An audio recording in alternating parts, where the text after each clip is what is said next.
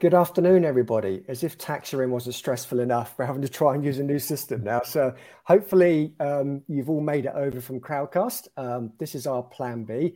All good paraplanners have a plan B um, because plan A let us down uh, quite a bit. But uh, here we go. We're, we're running live and I can see plenty of you in the chat room already, um, which is great. Um, so hopefully this is all going to go well. So deep breath and away we go. So welcome to another Paraplanners Assembly online event. Um, great to have you along. Um, these are very relaxed normally um, sessions, although we're a bit stressed over here, uh, to say the least. But this is your chance to actually listen to an expert, join in, ask questions, you know, share answers, all those kind of things. And I'll keep an eye on questions in the chat room as we go, uh, and I'll pop those up with Les uh, as we get to the right kind of stage. Um, I can see you all in the chat room there, but let's just test it also on a scale of one to 10, where one is I'm chilled out and 10, there just isn't enough chocolate, how stressful is tax year end for you at the moment? Um, pop your scale of one to 10 in the chat room there so we can make sure that it's working okay. Uh, I'm definitely at the 10 at the moment, um, and I have not got enough chocolate. Um, so we'll see how that goes.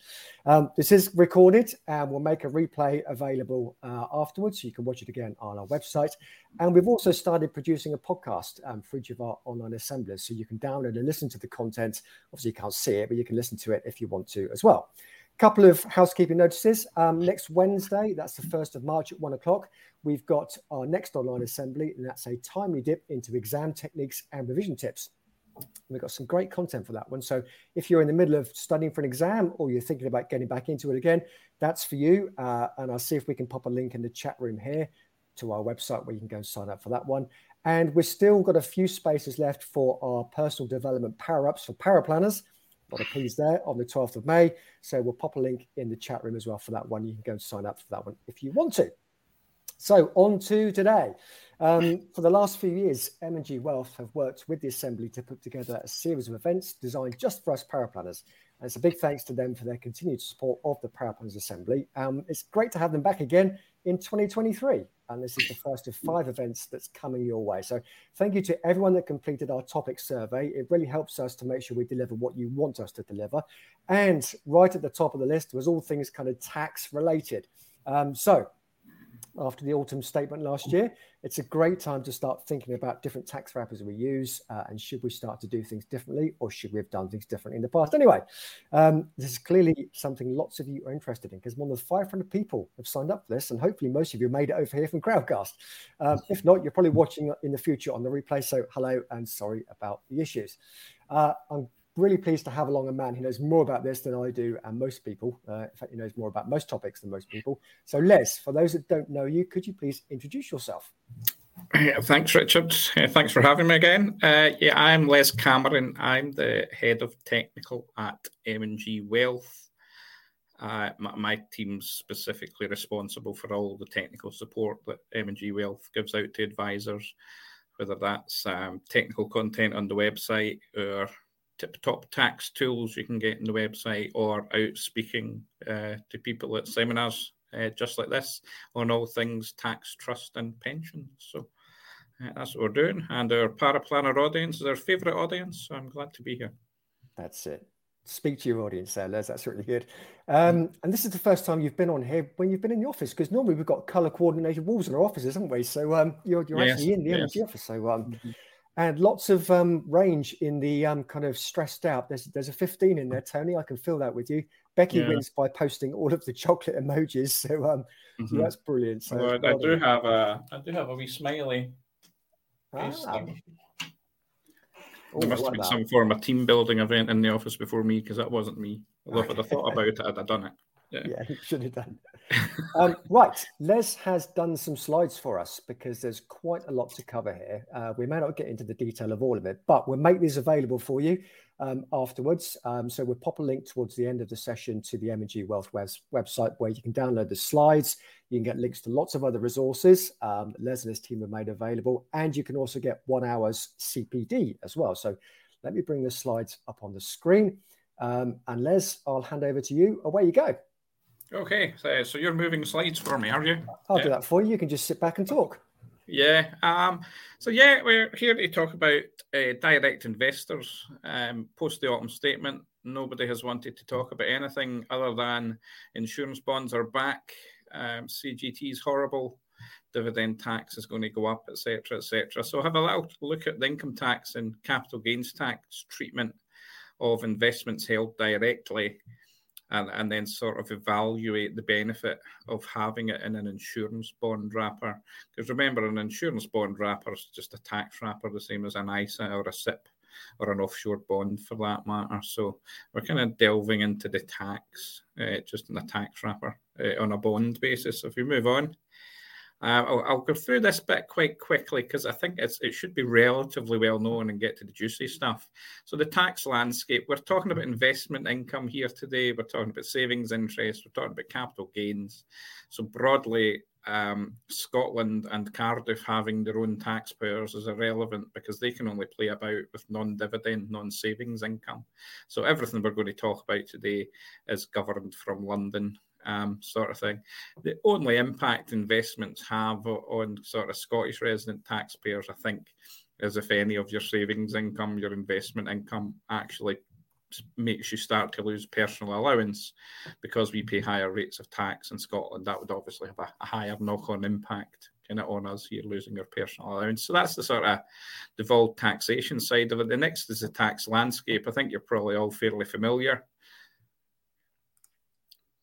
there we go, my glamorous assistant. The yeah, I mean the tax bands have been frozen. We know this. That was a couple of uh, statements ago. Um, the dividend tax has increased by 1.25%. That was in, out, in, out, shake it all about, but it is in and staying in, um, sort of thing. I suppose that the, the big thing from the autumn statement, other than that the allowance changes, is additional rate tax is going to start at 125, 140 instead of £150,000. So that's where we are, sort of tax wise. There's more people paying more tax. I think they're going to estimate at least 3 million more people will be paying tax at higher or additional rate um, because of the sort of combination of all the changes. Lots more tax returns uh, in the future um, for the revenue to deal with. So if, if we can move on again, Richard. The so the two key big ones you see up there at the top. Uh, this is basically all the tax-free allowances that is available in the UK tax system. Uh, personal allowance is available for interest, dividends, and bond gains. Frozen, obviously, can be lost if your income's over 100,000. Uh, the personal savings allowance and the starting rate for savings, um, that's been unaffected. That's staying where it is. Uh, I suppose the one thing I would say about the personal savings allowance is you lose it when you become an additional rate taxpayer. So all those people between 125 and 150 will have a little more savings tax to pay next year um, because they'll no longer have a personal savings allowance. But the kind of the big ones and the ones that's caused all the discussion is capital gains tax is going down to six, then going down to three, uh, and the dividend tax going down to one, then going down to 500. I suppose you could say the 500 for dividend tax and the 500 personal savings allowance is kind of broadly the same for most people, because uh, not obviously not everybody's got their starting rate for savings. So basically, what's happened, um, we're down to a quarter of what it was before.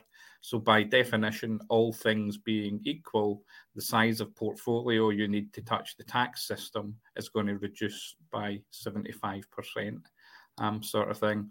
Whereas a 2% dividend yield, you could carry in a £100,000 fund.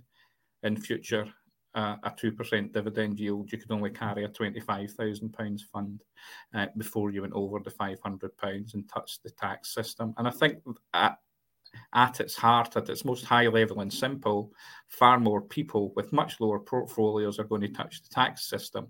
And when you touch the tax system, you should decide if any tax planning will deliver a higher net return, which in most cases, or in quite a lot of cases, it will. Uh, sort of going forward. So if we go forward.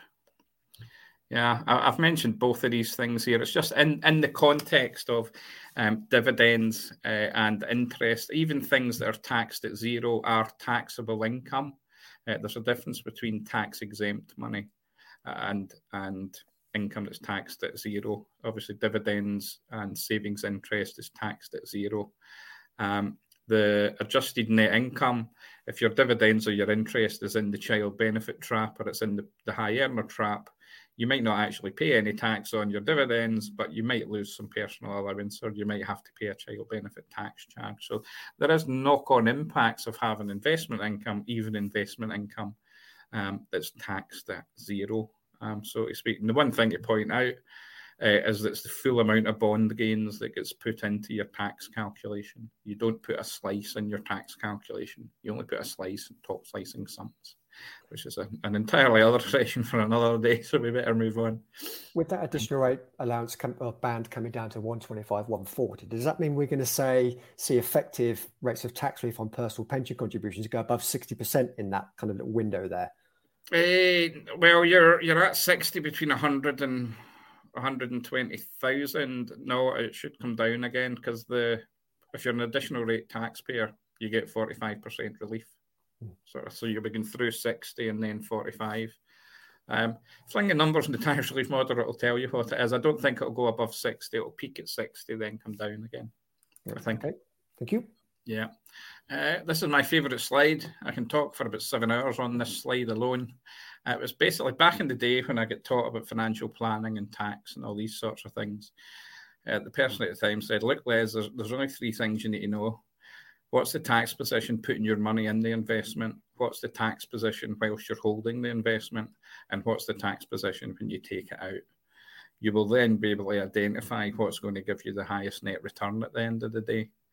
Uh, so I suppose at the top and the bottom, we've got pensions and ISAs. Those are the no-brainers. Those are should become more popular.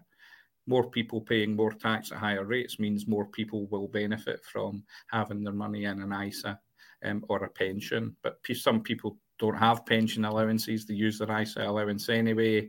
They've got larger portfolios to invest, and you have to think to yourself, um, "Will I have an OEIC or will I have an OEIC inside a bond?" um, sort of thing.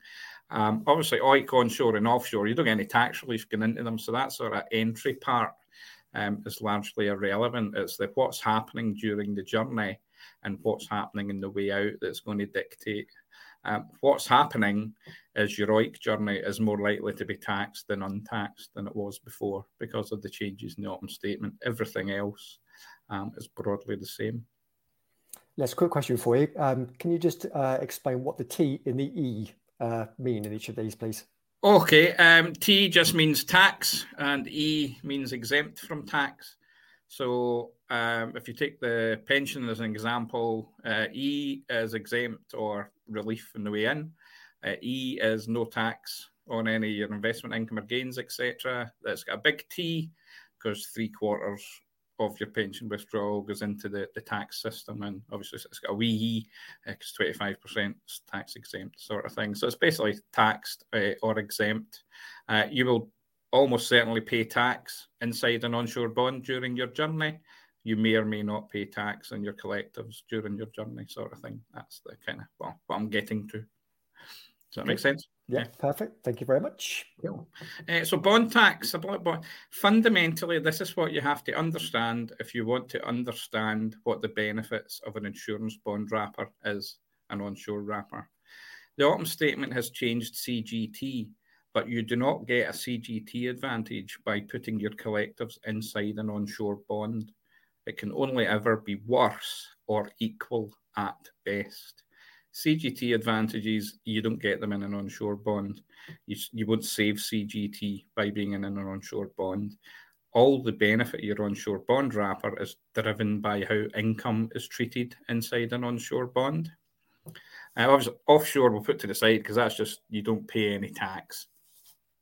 Um, onshore, dividends don't get taxed. Interest gets taxed at 20% and gains get taxed up to 20%. And then there's there's there's some things you can do with expenses and spreading your gains over seven years and all this sort of things in the corporation tax world. But broadly speaking, um, I think a sort of for someone to understand what's going on sort of level, dividends get taxed at zero and everything else gets taxed at 20%, um, sort of thing. So if we move on, so, so I've got an example here. Just put £100,000 in my onshore bond. I've had a 6% overall return. Uh, £3,000 of that's dividend, £1,000 of it's interest, and £2,000 is growth. Uh, no tax on my dividends, 20% on my interest, which is £200, 20% on my growth. So overall, I've had a year in my bond, I've paid tax of £600, my growth was £6,000, so I've paid 10% tax, um, sort of thing.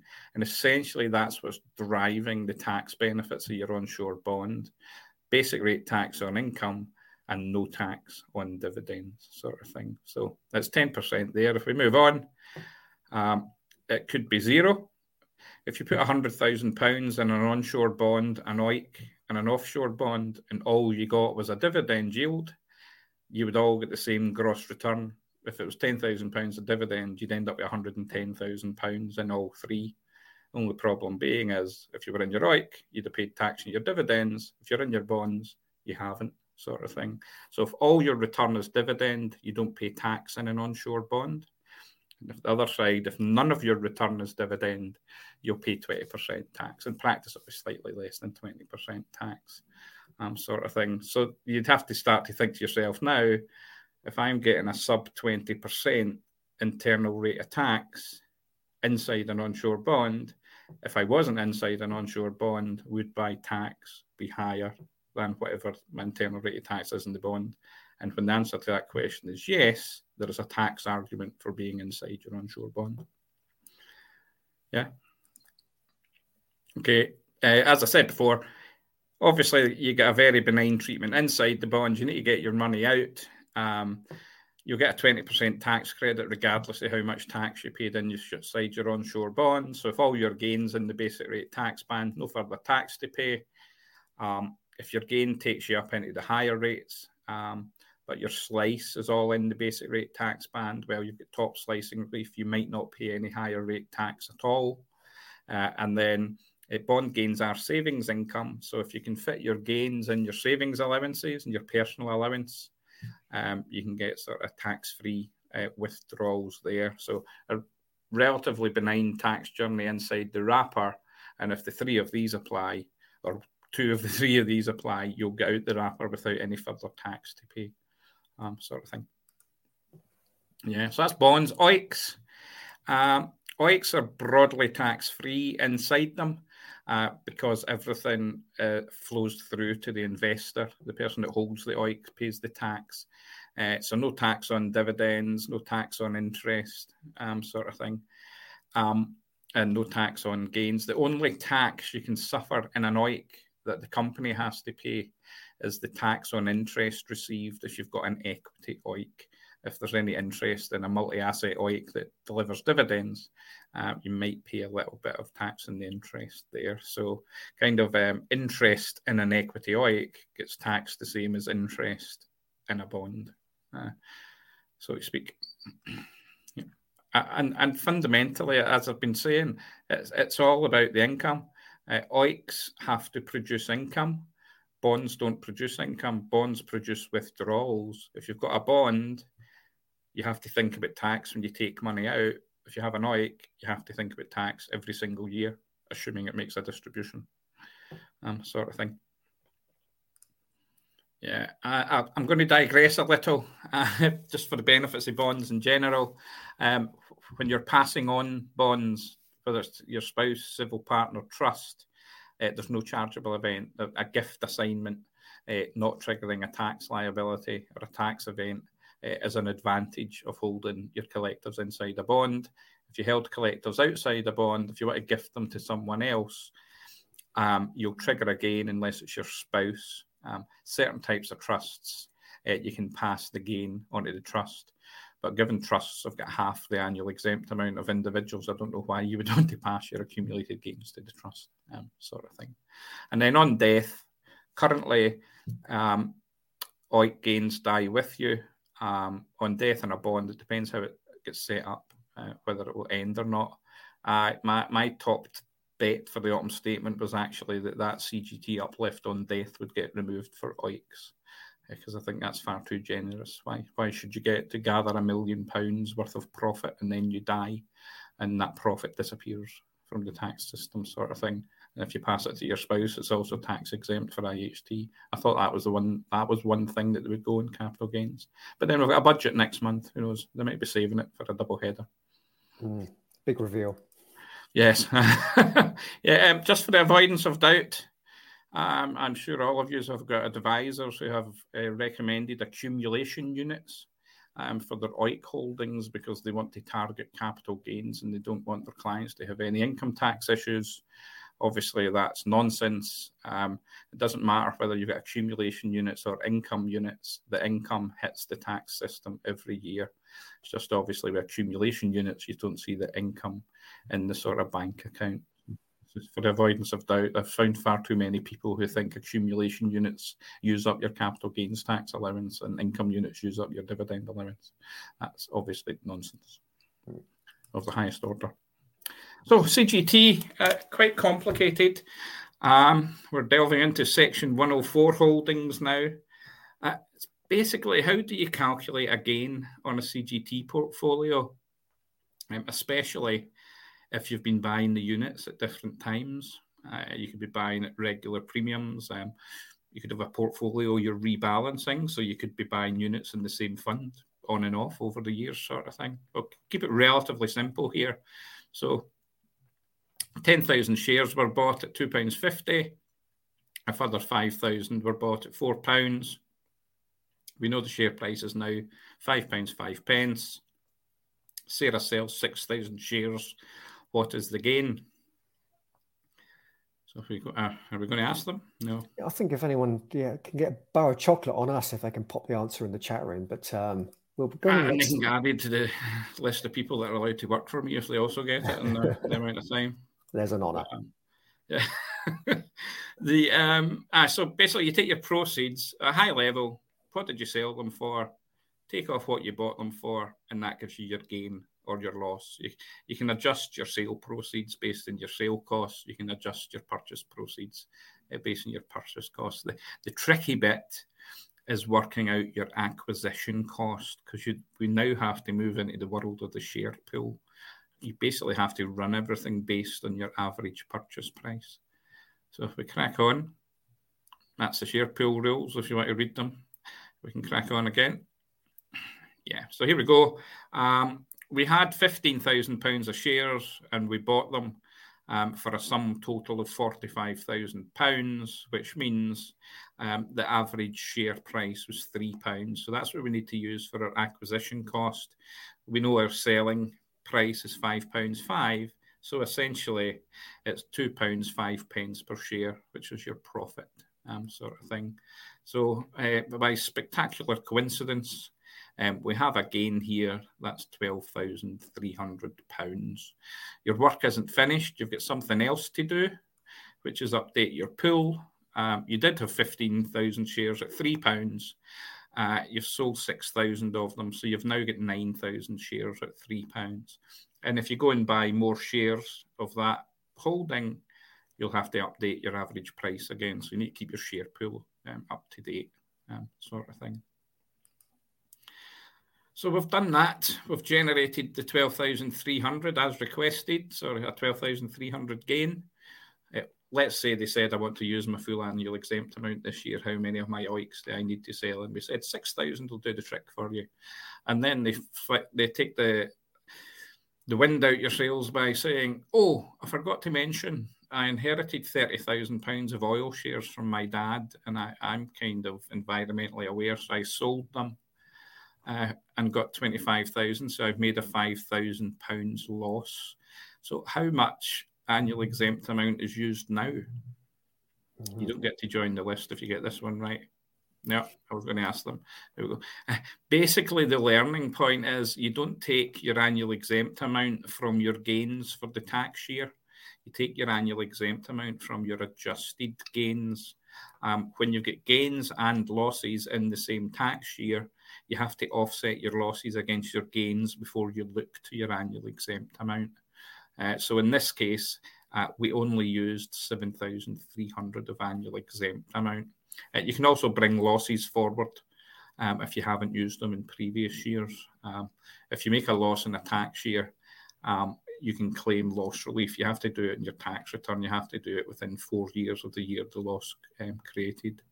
Um, sort of thing. I suppose the key point is if you have got gains and losses in the tax year, and somebody says, uh, I want to surrender as much as possible from my portfolio without triggering a CGT liability, remember to add in your losses, get to your offset profit before you look to generate £12,300 of gain, um, sort of thing. So in this case, it was 7300 We did have a question about the process for um, claiming losses and the four year rule, which I think you've answered quite well there. But there was a sub question that came in as well saying, what if you don't currently do self assessment? Do you have to start doing it so you can register the losses, or is there another way of doing it? I I think you can just write and claim if you're not in the self assessment system. I don't know who the tax office is you need to write to. I think it's like most things. There's a statutory trigger point where you must self assess, hmm. but that doesn't mean you haven't got a tax thing to do. And I think in general you can do that by corresponding with the revenue without uh, doing the self assessment sort of thing.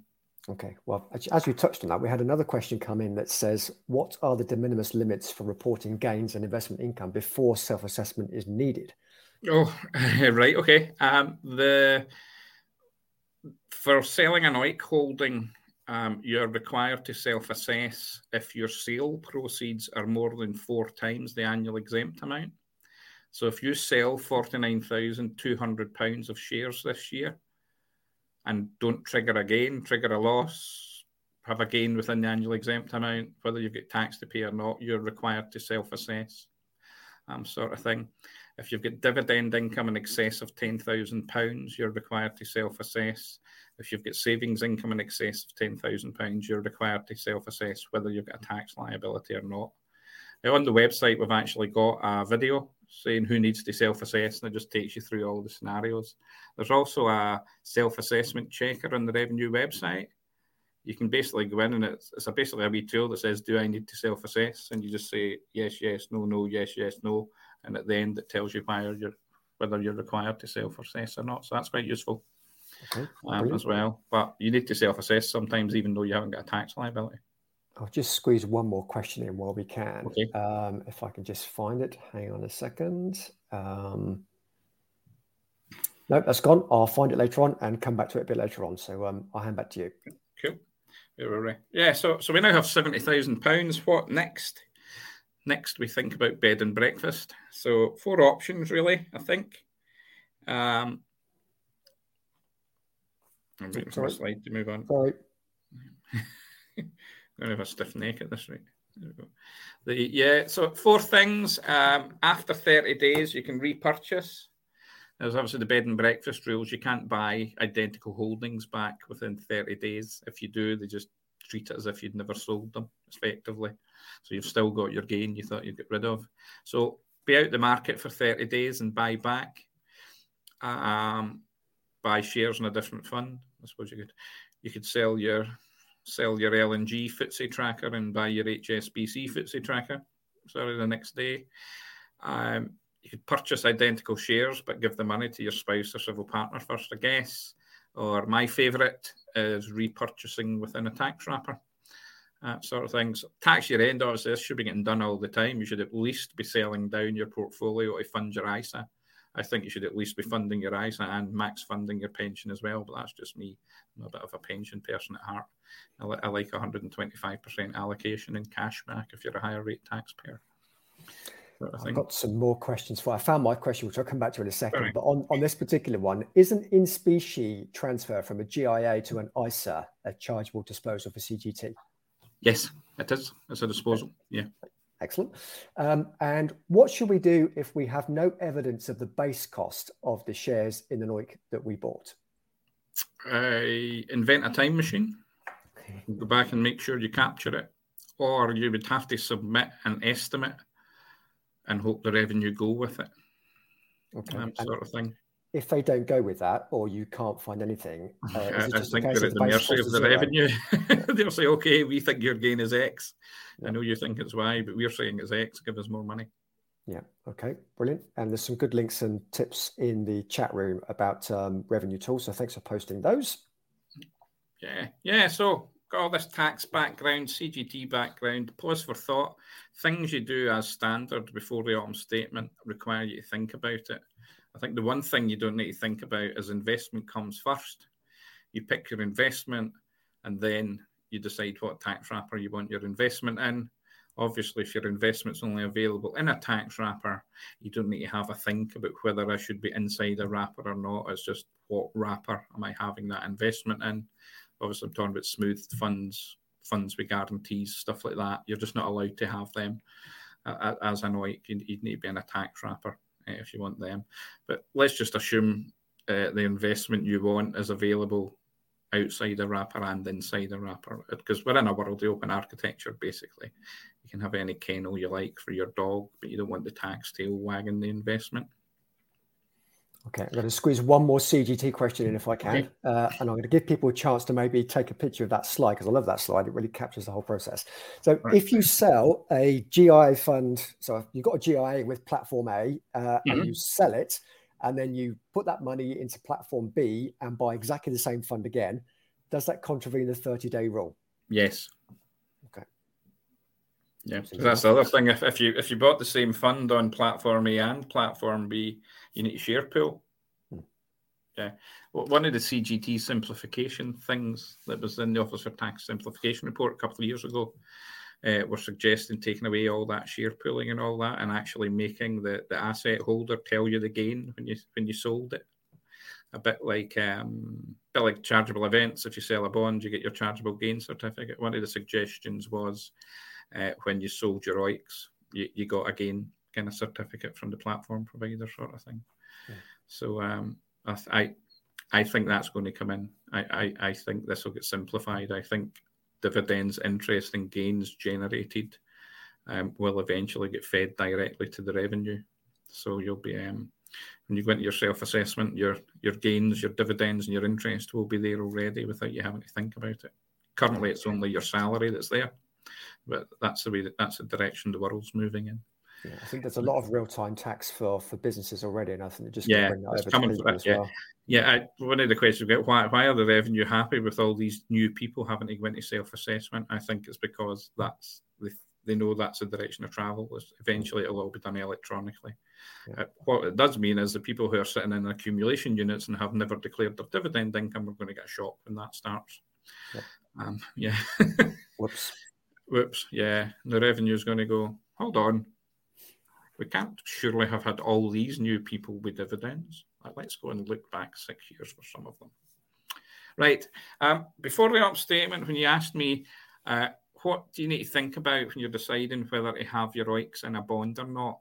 And essentially, the trade off was there's a general acceptance, unless you've got huge portfolios, you could probably be CGT free outside the bond world, but you're going to pay corporation tax on your gains inside the bond world. And you had to accept giving up CGT free gains to get much lower tax on your investment income. That um, was the decision in the trade off you were making. That is the exact same post the autumn statement.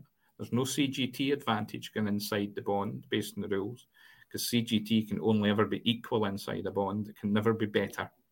But what's happening is outside the bond, there will be more CGT being paid so the sort of trade off of having to be in the bond isn't as expensive as it was before because you aren't going to get CGT free outside the bond world, uh, sorry, outside wrappers probably. And obviously, with the shrinking of the dividend allowance, you'll save more dividend tax uh, by being inside your bond and being outside. So that trade off's still there. It's just the trade off isn't as bad now because dividend tax is going up and you will start paying CGT outside a wrapper. So that's why everybody's saying bonds are back, but they should never have been away in the first place.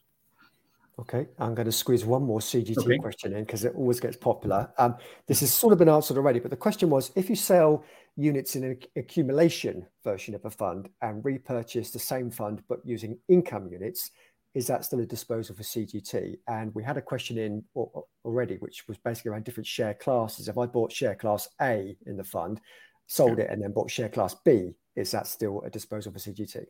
I can't remember, Richard. Oh, I made it to April last year before I got asked that and I couldn't remember. So well, we, sh- we shall get the answer and we'll pop it We shall get the, the answer. So, um... I'm fairly sure the answer is um, yes for accumulation income changes and no for share class changes. Mm. But I'll confirm. Okay, brilliant. Thank you. And I'm not saying unless I'm 100% sure, and I'm only 99% sure. Exactly. That's the power power planner code, of course. Yes. Yeah. So I, I've crunched quite a lot of numbers um, since the autumn statement, um, sort of thing. I used these four indices when I was doing my modelling. I, was basically trying, is there a number where you think a bond's better than a portfolio? Sure. What does it look like for these people, that people? So I thought I need to do some modelling, play about with spreadsheets. I think if I'd have been heady technical, I'd have been a paraplanner. I think. Definitely. The, yeah. So I used the FTSE All Share, the MSCI World for basically to get my UK equity, my global equity, and then I used the Sterling Corporate uh, and then Global Corporate to get my UK fixed interest and my global fixed interest. Uh, and here's basically what happened. Um, I, I, went back to the year 2000 uh, and I worked out based on the yields uh, or the income generated what size of fund would I had to have had to generate 500 pounds of investment income. Uh, if you look at your the equity, the left hand side, the 50-50 UK global, 23,934 was the average fund size you could have before you'd have touched the taxes or you'd have generated more than 500 pounds of dividends. As you can see, uh, quite a few years are below 20. There's some that are kind of significantly above 20, but the average is 23,934. As I said before, if we were looking at trying to generate £2,000 of dividend income, that number would be four times that. It would be £92,000.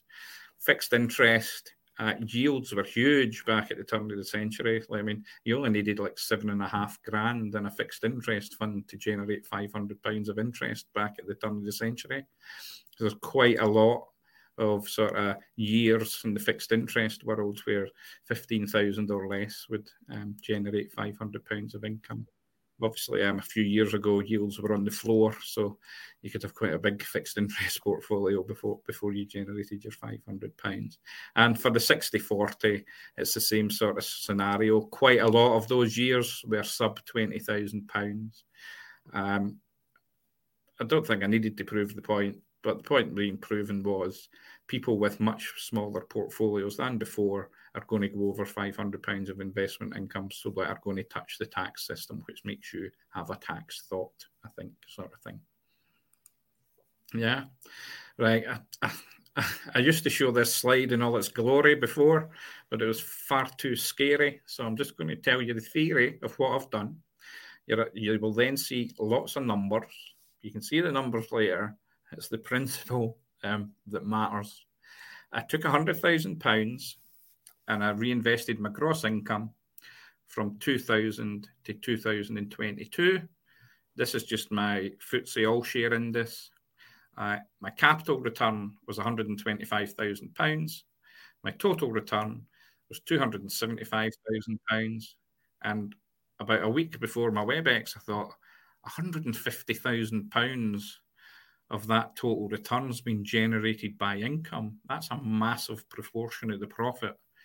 And then I realized, no, the total return's got your reinvested income in it and the capital growth on your reinvested income. So to rapidly go back uh, and fix my spreadsheet to, to work out how much income I have produced in the period, and it was just under eighty thousand pounds. So I've got a total gain of one hundred and seventy-five. My sorry, my profit's one hundred and seventy-five thousand pounds, uh, sort of thing, with eighty thousand pounds of that being income. So, as a percentage of my profit, uh, it was 45% of it was my income. So, you think to yourself, if I'm generating 45% of my profit through investment income, and my investment income might be getting taxed at 40 or 33 or 45 or 39, am I better having that somewhere else? And the answer for a lot of people is yes. So I also did it for three different 10 year periods the first 10 years, the middle 10 years, and the last 10 years. And I did it for all my indices. So we can put the scary slide up now, Richard. Yeah. That's all the numbers. The green circles, you only made a profit because you had income. You actually made a capital loss. Uh, the orange circles, at least half your total return was generated by income. And as I go back to the point I said before, the benefit you get being in a tax wrapper is all about the income, certainly when it's an onshore bond, because you don't get any better gains treatment. It's only a much better income treatment you get. And if you've got people whose return is being generated substantially by income and reinvestment of income, that should be in a more benign tax place, sort of thing. Good slide. Like that one. Yeah. So here's audience participation time.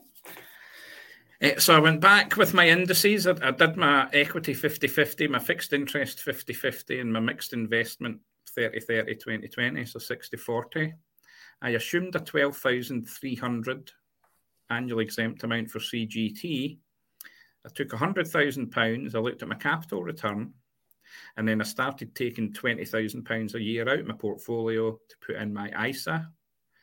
So there was 19 periods where I invested my £100,000. I'll let you into a secret. There was none of those 19 periods where you went over a 12,300 gain uh, by auto ISAing your money. I then run it again based on a £3,000 annual exempt amount.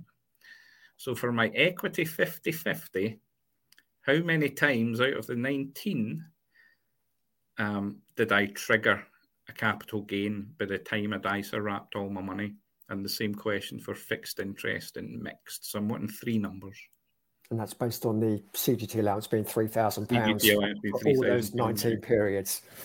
Oof. And this, this is the pause for thought. If you've just hit a button that automatically sells down £20,000 every year, you're automatically triggering a CGT bill potentially. So let's start with the 50 50 global UK equity one. Pop some numbers in the chat room. It's going to be between 0 and 19. I'll give you a clue there. Um, yeah. How many years do you reckon um, you would have exceeded the uh, the £3,000 limit? I couldn't remember. I've got the answer on my phone now because I've got my slides on my phone. Yeah. I can't see the chats, so I don't know what's okay. Okay. All right. Oh, we're giving people are quoting in percentages. That's good. Give me give me a number of years. Is it naught years, five years, nineteen years, fifteen years? Martin says. I give you a clue. That's a bit high. Um, oh, Anthony's doing all three at once. That's good. Um, yeah. so I'm gonna. Oh, some interesting ones there. Uh, I'm gonna pop the answers up, Les. So um, cool. yeah. there you go. Yeah, for for your for your equity one, uh, well, if you started in 2000, you'd have managed to ISA wrap it in four years, and you would never have triggered again. Um, but if you started in 2003, it would have took you seven years to ISA wrap it, and you would have triggered again in four of those seven years.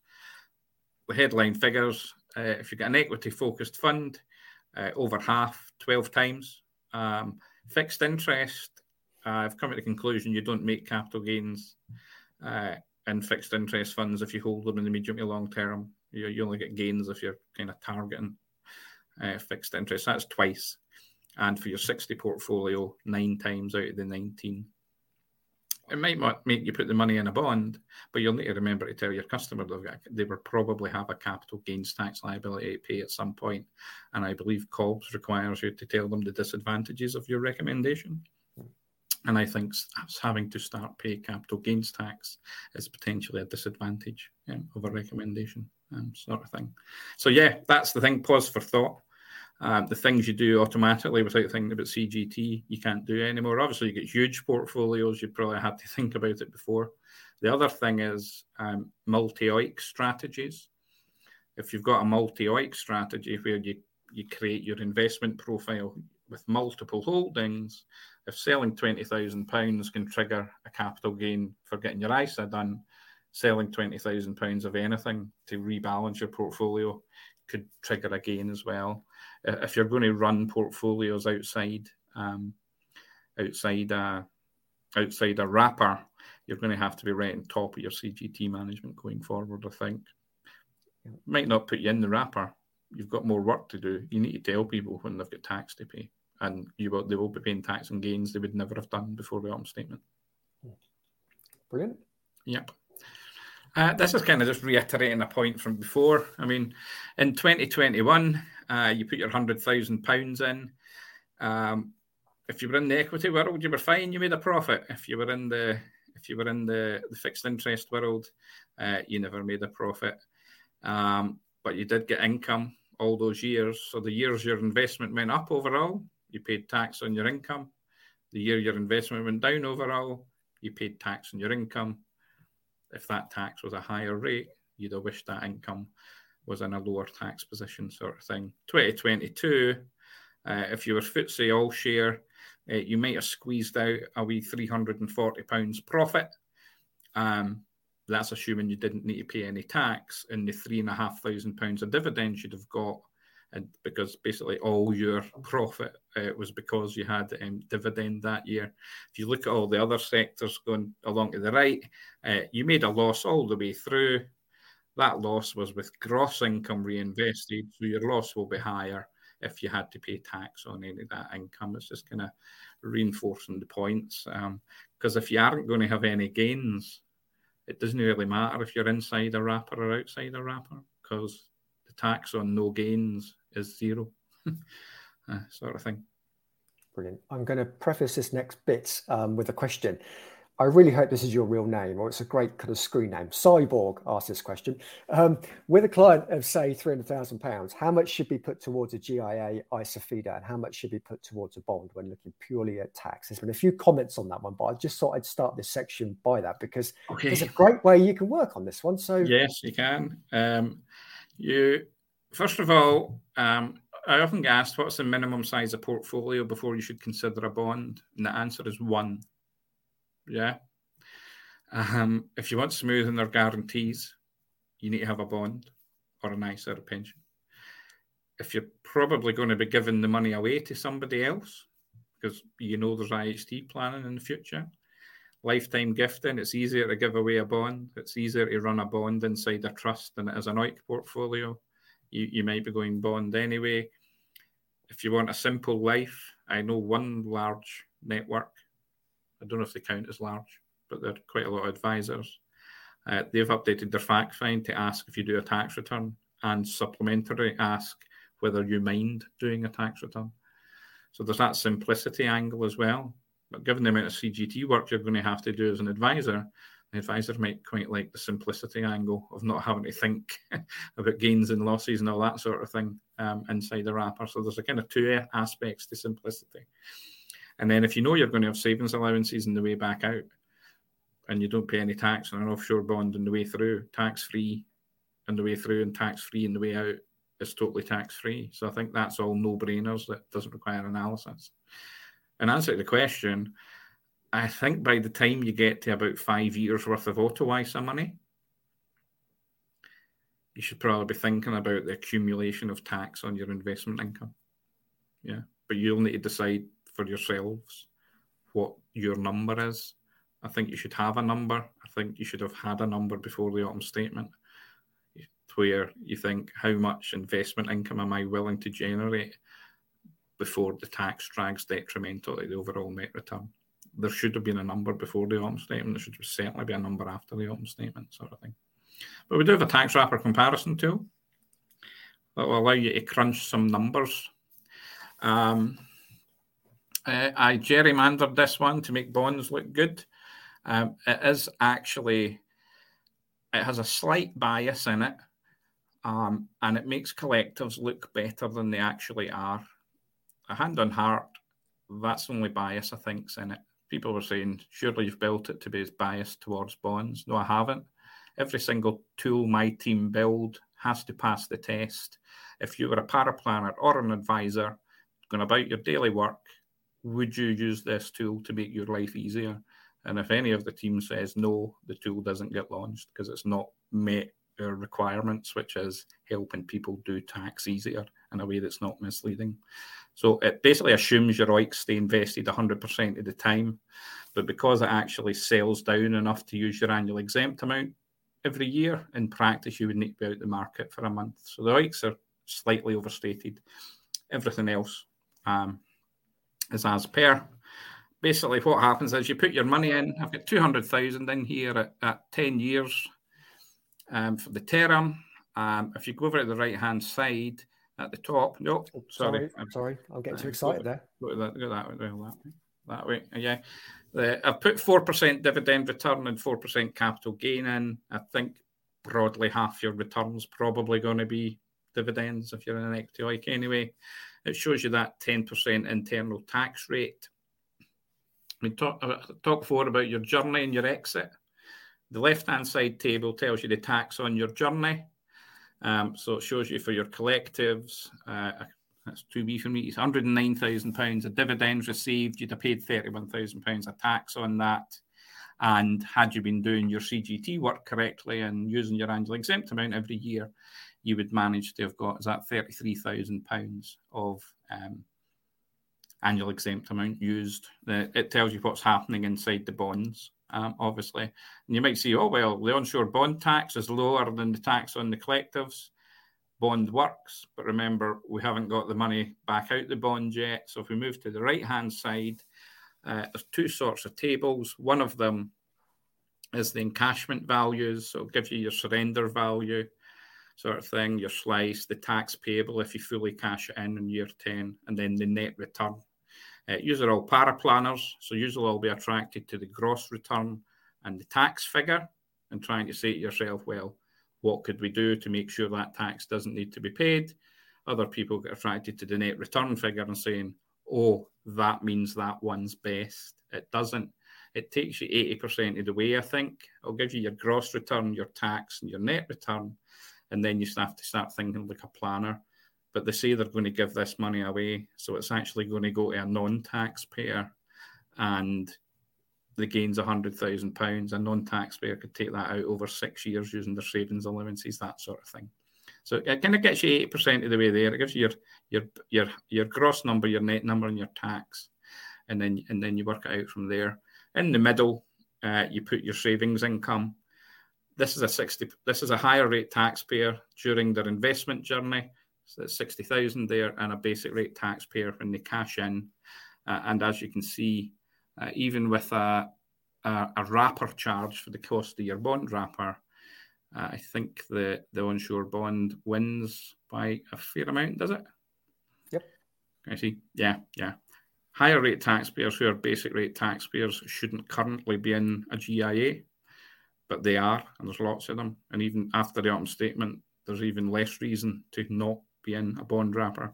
That has always been the sweet spot because you're paying too much tax on your investment income and you're better paying corporation tax on your gains in a bond and having a really benign treatment of your investment income, sort of thing. If you put in basic rate and basic rate, you maybe get to the point where you see that there isn't much of a difference, um, sort of thing. And then you can say, well, I might be suboptimal tax wise, by putting my portfolio in a bond, but I don't need to do a tax return every year. I don't need to worry about my CGT management and all that that that sort of thing. So it'll just crunch out your numbers. It does it does ten. If you're familiar with the tax relief modeler, there's basically ten iterations of the tax relief modeler in behind here. Um, I'm surprised it opens so quickly actually because uh, it's quite big. The so it basically rolls everything forward a year, does a proper tax sum, rolls it forward a year, does it a proper tax return, and it keeps rolling it forward, doing a proper tax tax sum, and then in the year of encashment, it also does your encashment of your bonds, doing your top slicing, taking away your personal allowance if required, and all that sort of thing. So it basically just keeps doing these tax iterations. The the ones I've seen in the past, they've said um, you a basic or a higher rate taxpayer? Or a non-taxpayer, they would show you in a million pounds gain. And if you said you were a non-taxpayer on exit, it would say no tax, mm. which is clearly nonsense. So, so we thought it was given the increased interest in bonds, we thought we'd build something that's um, a bit more accurate, sort of thing. I think it's better to say, well, if you cashed it all in with a twenty thousand pound salary, this is what it looked like, and then you can work your tax down by cashing over tax years and all that, and, instead of giving out some nonsense. So that bottom right place there, that's basically how much allowances and tax bands you've got available prior to the encashment um, of the portfolios. I think that's a really useful tool. There's a summary page. Yay. um, it, it, basically just shows you the, the numbers we've been using for for all ten years, uh, the amount of new dividends, the amount of new savings. So the client income at the top and the bottom two are your bond numbers. I'll just show you the slice every year uh, and what your gains are, sort of thing. Basically, the CGT impact of the autumn statement is covered in this collectives column. Um, you started with £200,000. You had 3% capital gain, giving you £206,000. You've got a £6,000 annual exempt amount this year. If you want, so in the first year, if you want to use that £6,000 annual exempt amount, you have to sell your whole portfolio to trigger the £6,000 of profit because it's your whole portfolio that has the £6,000 of profit on it. That allows you to use your annual exempt amount, um, sort of thing. Sorry, I've got a. Sorry. 4% went to £208,000, yeah? So you've got £208,000 uh, top number. I should have done three in my previous story, would have been right.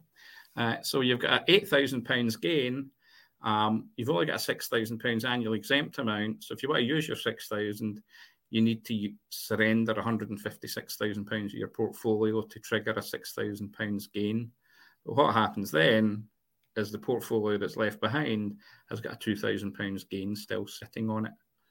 Then you reinvest your net income to give your closing value, and then we move on. What's the CGT impact?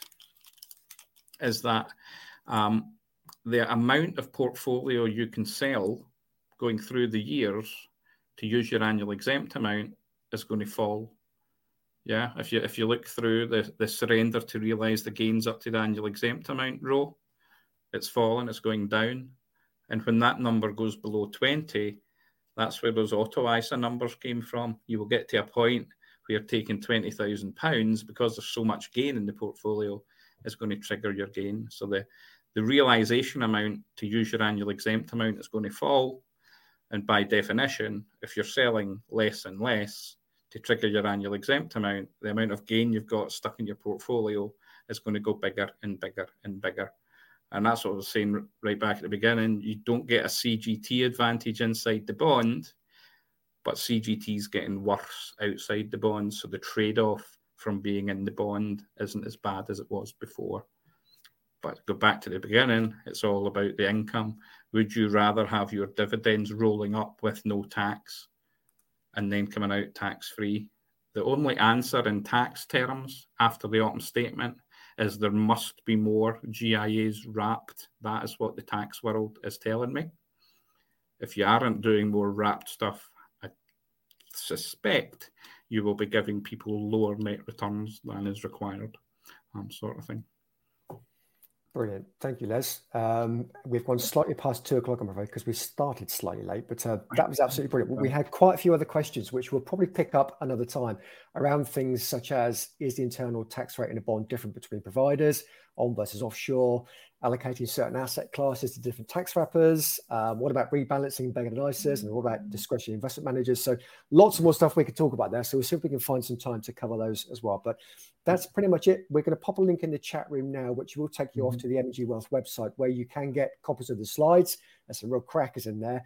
A link to Les's tax wrapper comparison tool, which is really good, and links to other resources and videos and articles and all those kind of things. So um, knock yourselves out with that one. Um, don't forget, we've got two events coming up. One next week uh, on exam prep and our power ups. So paraplanners, they're available on our website. Thanks once again to Les for sharing your uh, infinite knowledge there, uh, and to M&G Wealth for supporting the Paraplanners assembly. Don't forget, you can keep chatting on the big tent. Thank you for persevering with us today when we jumped from Crowdcast over to here. Um, we got there in the end, uh, which is the good news. Um, so from Les and I, uh, we'll say if, if, you put your questions in the big tent, I'll go in and answer them if you put them in the tech. Excellent. Um, thank you very much, Les. And we will see you all again very soon. Goodbye.